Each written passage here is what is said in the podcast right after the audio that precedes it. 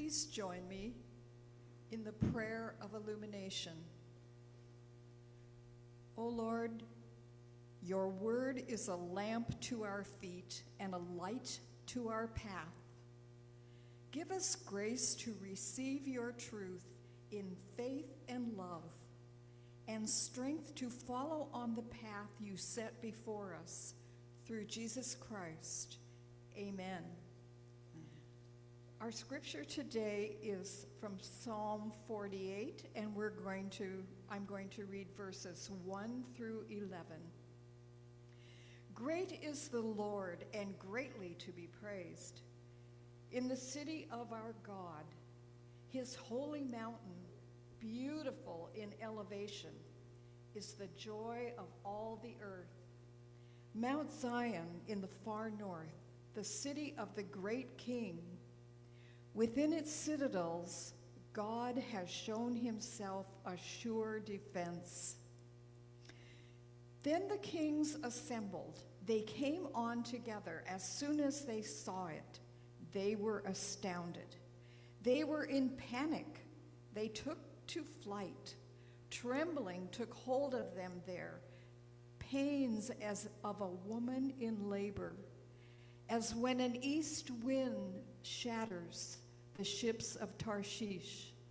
As we have heard, so have we seen. In the city of the Lord of hosts, in the city of our God, which God establishes forever. We ponder your steadfast love, O God, in the midst of your temple. Your name, O God, like your praise, reaches to the ends of the earth. Your right hand is filled with victory. Let Mount Zion be glad. Let the towns of Judah rejoice because of your judgments.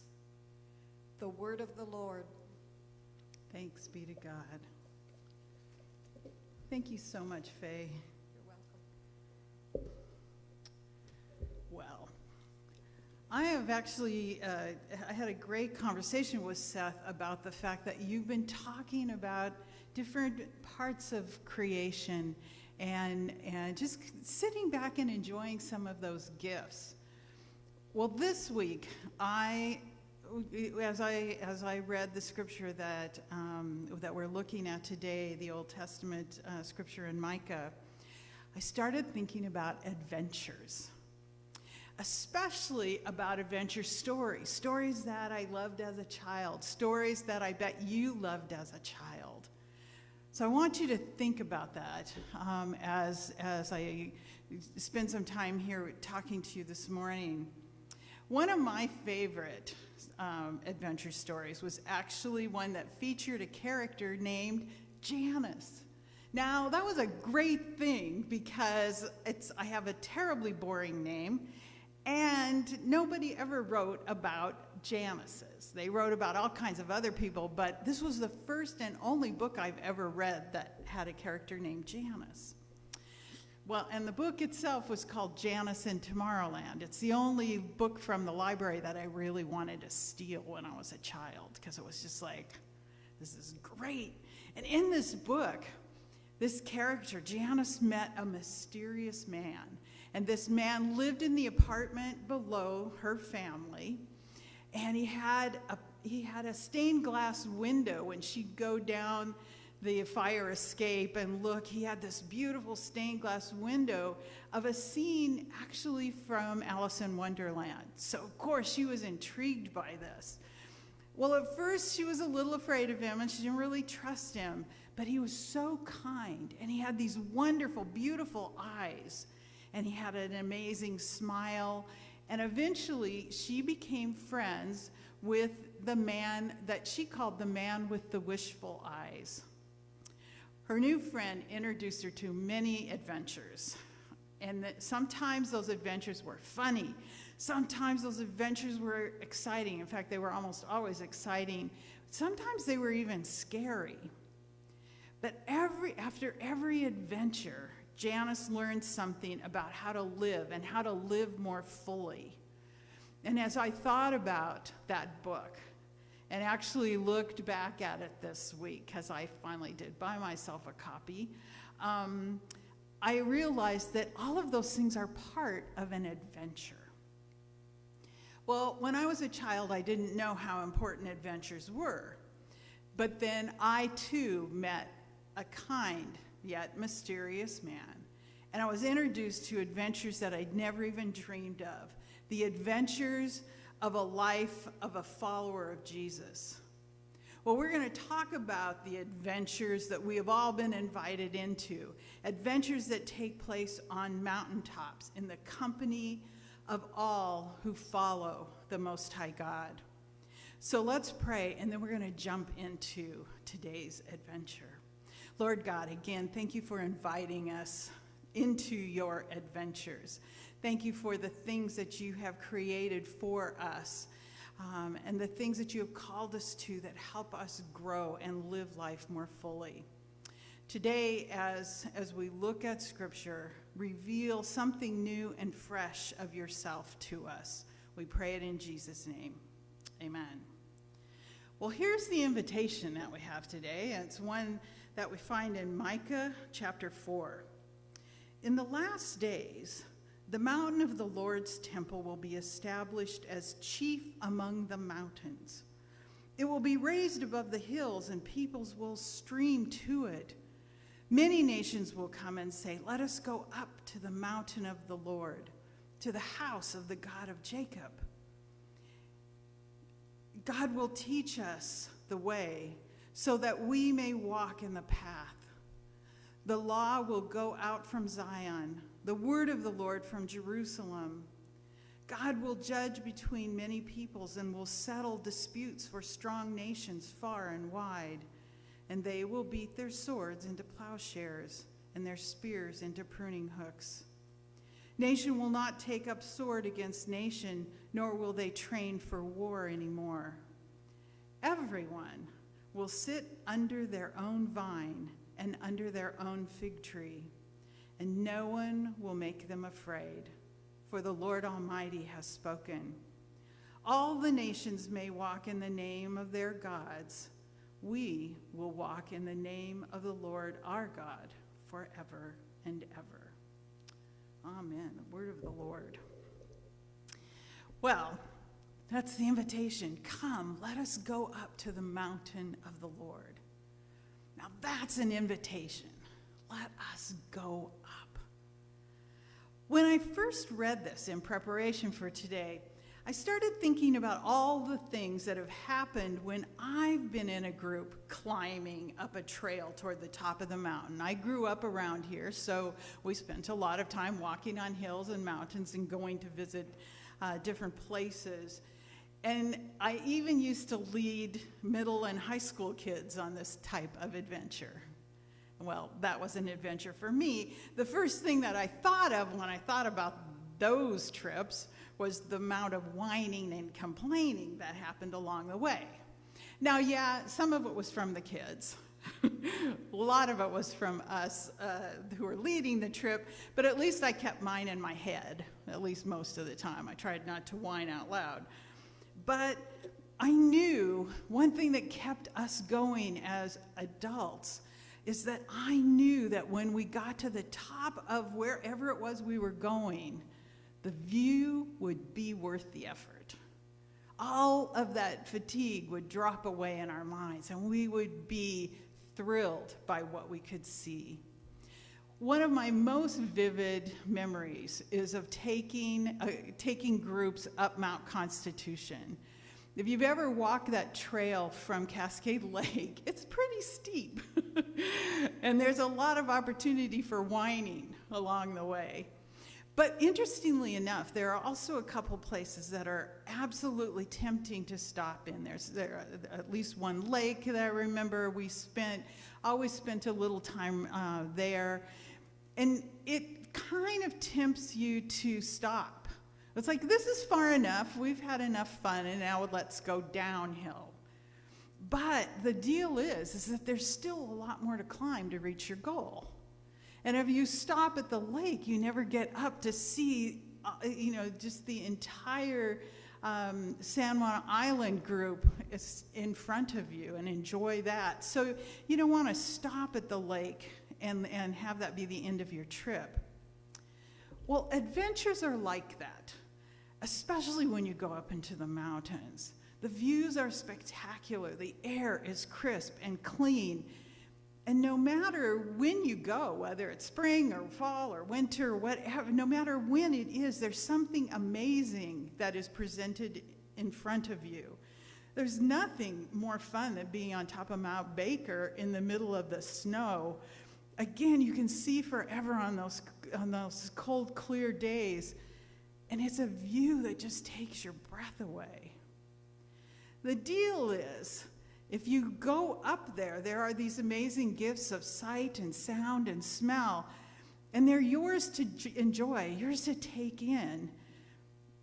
But getting there, getting there, you're walking up that, getting there is sometimes an exhausting experience. The way gets steeper and rougher, um, it, at least that's what it feels like. But the steeper and, and, and rough, more rough that it is, the better the rewards usually are because you're in a place that not very many people go. Well, I think it's that last thought that brought me to wonder about why Scripture is always asking us to go up into the mountains. Again, those of us who live here, we know those costs, that cost of climbing. It's physically and emotionally exhausting but it pays for that amazing and truly remarkable adventure that you're in. The sweat and the muscle aches are frequent companions. But again, who among us would say that it's not worth the effort once you get there? That's got to be why God so often invites us on mountaintop adventures, is that God knows what's up there waiting for us, what we grow into, what we learn, what happens to us as we take on that challenge. The very first time I remember thinking about mountaintop adventures was actually the first time that I read um, C.S. Lewis's book, The Voyage of the Dawn Treader. And there's a scene in it, um, and if you know that book, you know that the Dawn Treader is actually a ship, and so you might be thinking, how in the world is she going to get this to the mountaintop? But I will, trust me. Um, Lucy, one of the characters, uh, was sitting on the deck of the ship, and she, and as they were in the last sea, she saw some sea people, and they were up uh, enjoying the warm heights, and she couldn't figure out. She puzzled about why they were at the height close to surface as opposed to in the valleys. And um, later on, the characters then talked about that experience, and she realized that it's our valleys, as, as land people, our valleys are our safer places. They're warmer. They're usually less, they're usually less things like uh, wild beasts and um, a more hospitable terrain. It's, it's easier to get around in our valleys. But on our mountains, that's where we go for adventures. And that's where a lot of adventures in, happen in our stories, the stories that we share together. People going up into the hills is often the beginning of challenges and often the beginning of delights that are not found in the lowlands. So then I had to take the next step and I said to myself, so why does God invite us to climb up into those heights when we could be safer and have an easier time if we stay in the valleys? Well, one thing that I thought of is many people would say, well, we have to go up because God dwells in heaven and we want to get up closer to God, and I feel closer to God on a mountain. Well, I have to smile because my challenge places, my wild and my close place, is really on the ocean. But I think it's that untamed nature that beckons us. And maybe we have a sense of God being up there somewhere above us, and so we feel closer when we go up a mountain. But I don't I decided that's probably not why God invites us to the mountains because, as a friend reminded me, it's on the journey itself, right next to us, as close as our very breath, where we actually find God. We are not alone in that climb. But still, I think we have this picture of somehow God being above. And so maybe being uh, on a mountain gets you a little closer. But I started thinking about some other things that I think we find when we um, embark on a difficult adventure. Perhaps God has invited us to the mountains because it is indeed there where we find the adventure that we're supposed to be living. We learn on the journey, we're challenged, we grow in our knowledge of who God is, and we have opportunities to make choices. Is it this path or this path? Which, which way do we go? Sometimes we find we've uh, been on the wrong path. Uh, many times it feels like to me I've been out in the woods and it's like, oh, let's go here. And that path dwindles out, and it's really not one that has, it doesn't lead me up to the top of the mountain. It leads me um, into some place that isn't even marked. And so I have to learn how to make different choices and, and figure out uh, circumstances. We find that we learn a great deal as we respond to the paths that we are on and, and maybe make a different choice next time. It's a learning experience. Perhaps also God has invited people upward so that we can get to places of rest and that's when I thought of that lake. We've had, it, it's about, I think it's about halfway up uh, Mount Constitution, is that first little lake that you come to. And we need to stop sometimes. We've been on a very difficult upward climb this last year and a half as an entire world. And I don't know about you, but many, many of us have needed some rest, a place to rest. It's not that we can't finish the climb, but we just needed some rest. And I think that's another one of those reasons why taking the risk on the adventure, the upward climb, is worthwhile. Because we learn to take in the joy of the moment and recognize those places, those gifts that God gives us to rest in. We learn to appreciate the small places. We learn to appreciate the, the place that we can have a deep breath. And I, again, in my mind, I see a perfectly placed stump where I can sit down and I can eat my lunch and I can gather my strength to go on. I remind, I remind myself too that life is full of those small rest stops. And this last year, as I said, I've really felt the need of them. But they are places that are on, on the way to the top of the mountain. And I know that sometimes I forget to stop and enjoy them. There are places we gather strength to go on. We exercise our gifts in those places when we are um, slowed down on our journey. We encourage those around us who are also heading up the mountain. Keep going. You know, it's not that much further up to this lake or whatever. We look at those small places of beauty, and sometimes we don't understand their place in the scheme of the climb. If we ignore them, or if we say they don't really matter, we do that to our peril because we need those breaks in order to continue the climb. We're still called to the top of the mountain, but we might very well need a break, and we find that in these places. Life is an adventure, and following Christ is the greatest of adventures. Now, I find that most people don't look at this life as being very adventuresome, and people who are outside the life of Christ, outside of the body of Christ, they really don't think it's an adventure. But I gotta tell you, I think it's amazing. It's hard for us to remember that sometimes. Especially in the middle of the climb, we hope and we pray for a break. I can't tell you how many times this last year and a half that I've said, I wish I could just have a boring day. I'm just longing for a boring day. That's that place of rest that I needed.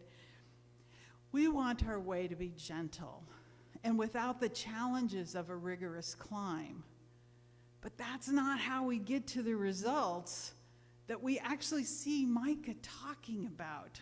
At the very end of that passage, there's this amazing group of things that happen when people are gathered together on the top of the mountain.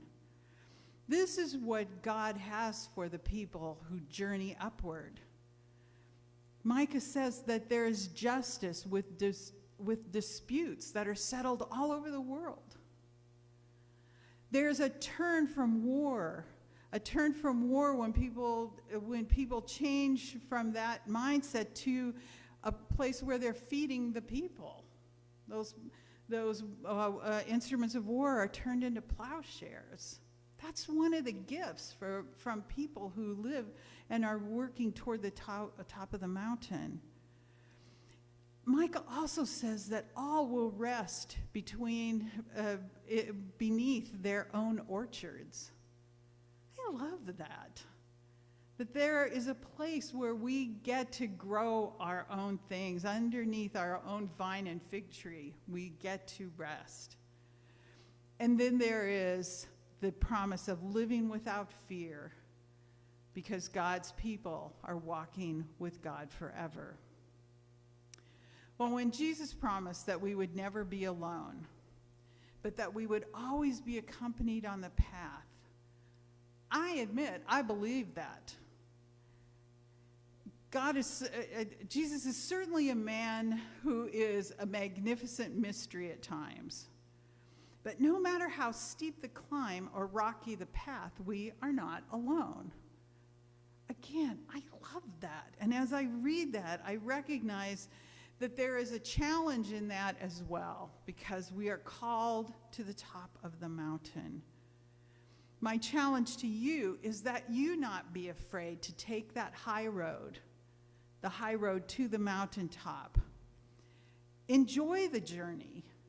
Take those rest breaks as they come and linger as long as you need to to build strength for the next leg of the journey. Take those moments in time to exercise your gifts Listen for the breath of God to speak to you in the high places and feel the presence of God in the silence. You are there in that adventure at the invitation of Almighty God.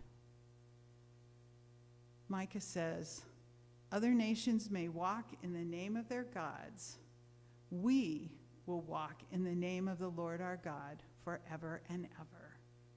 Don't be afraid to go to the mountaintop. Let's pray together. Lord God, this is really a remarkable picture that you have given us. You have called all of your people, everyone, everywhere, to join you on the mountaintop. As we face our own walks, I pray that you will um, strengthen us, Give us the courage and then give us the reassurance that you are with us as close as our breath. We love you. We pray it in Jesus' name. Amen.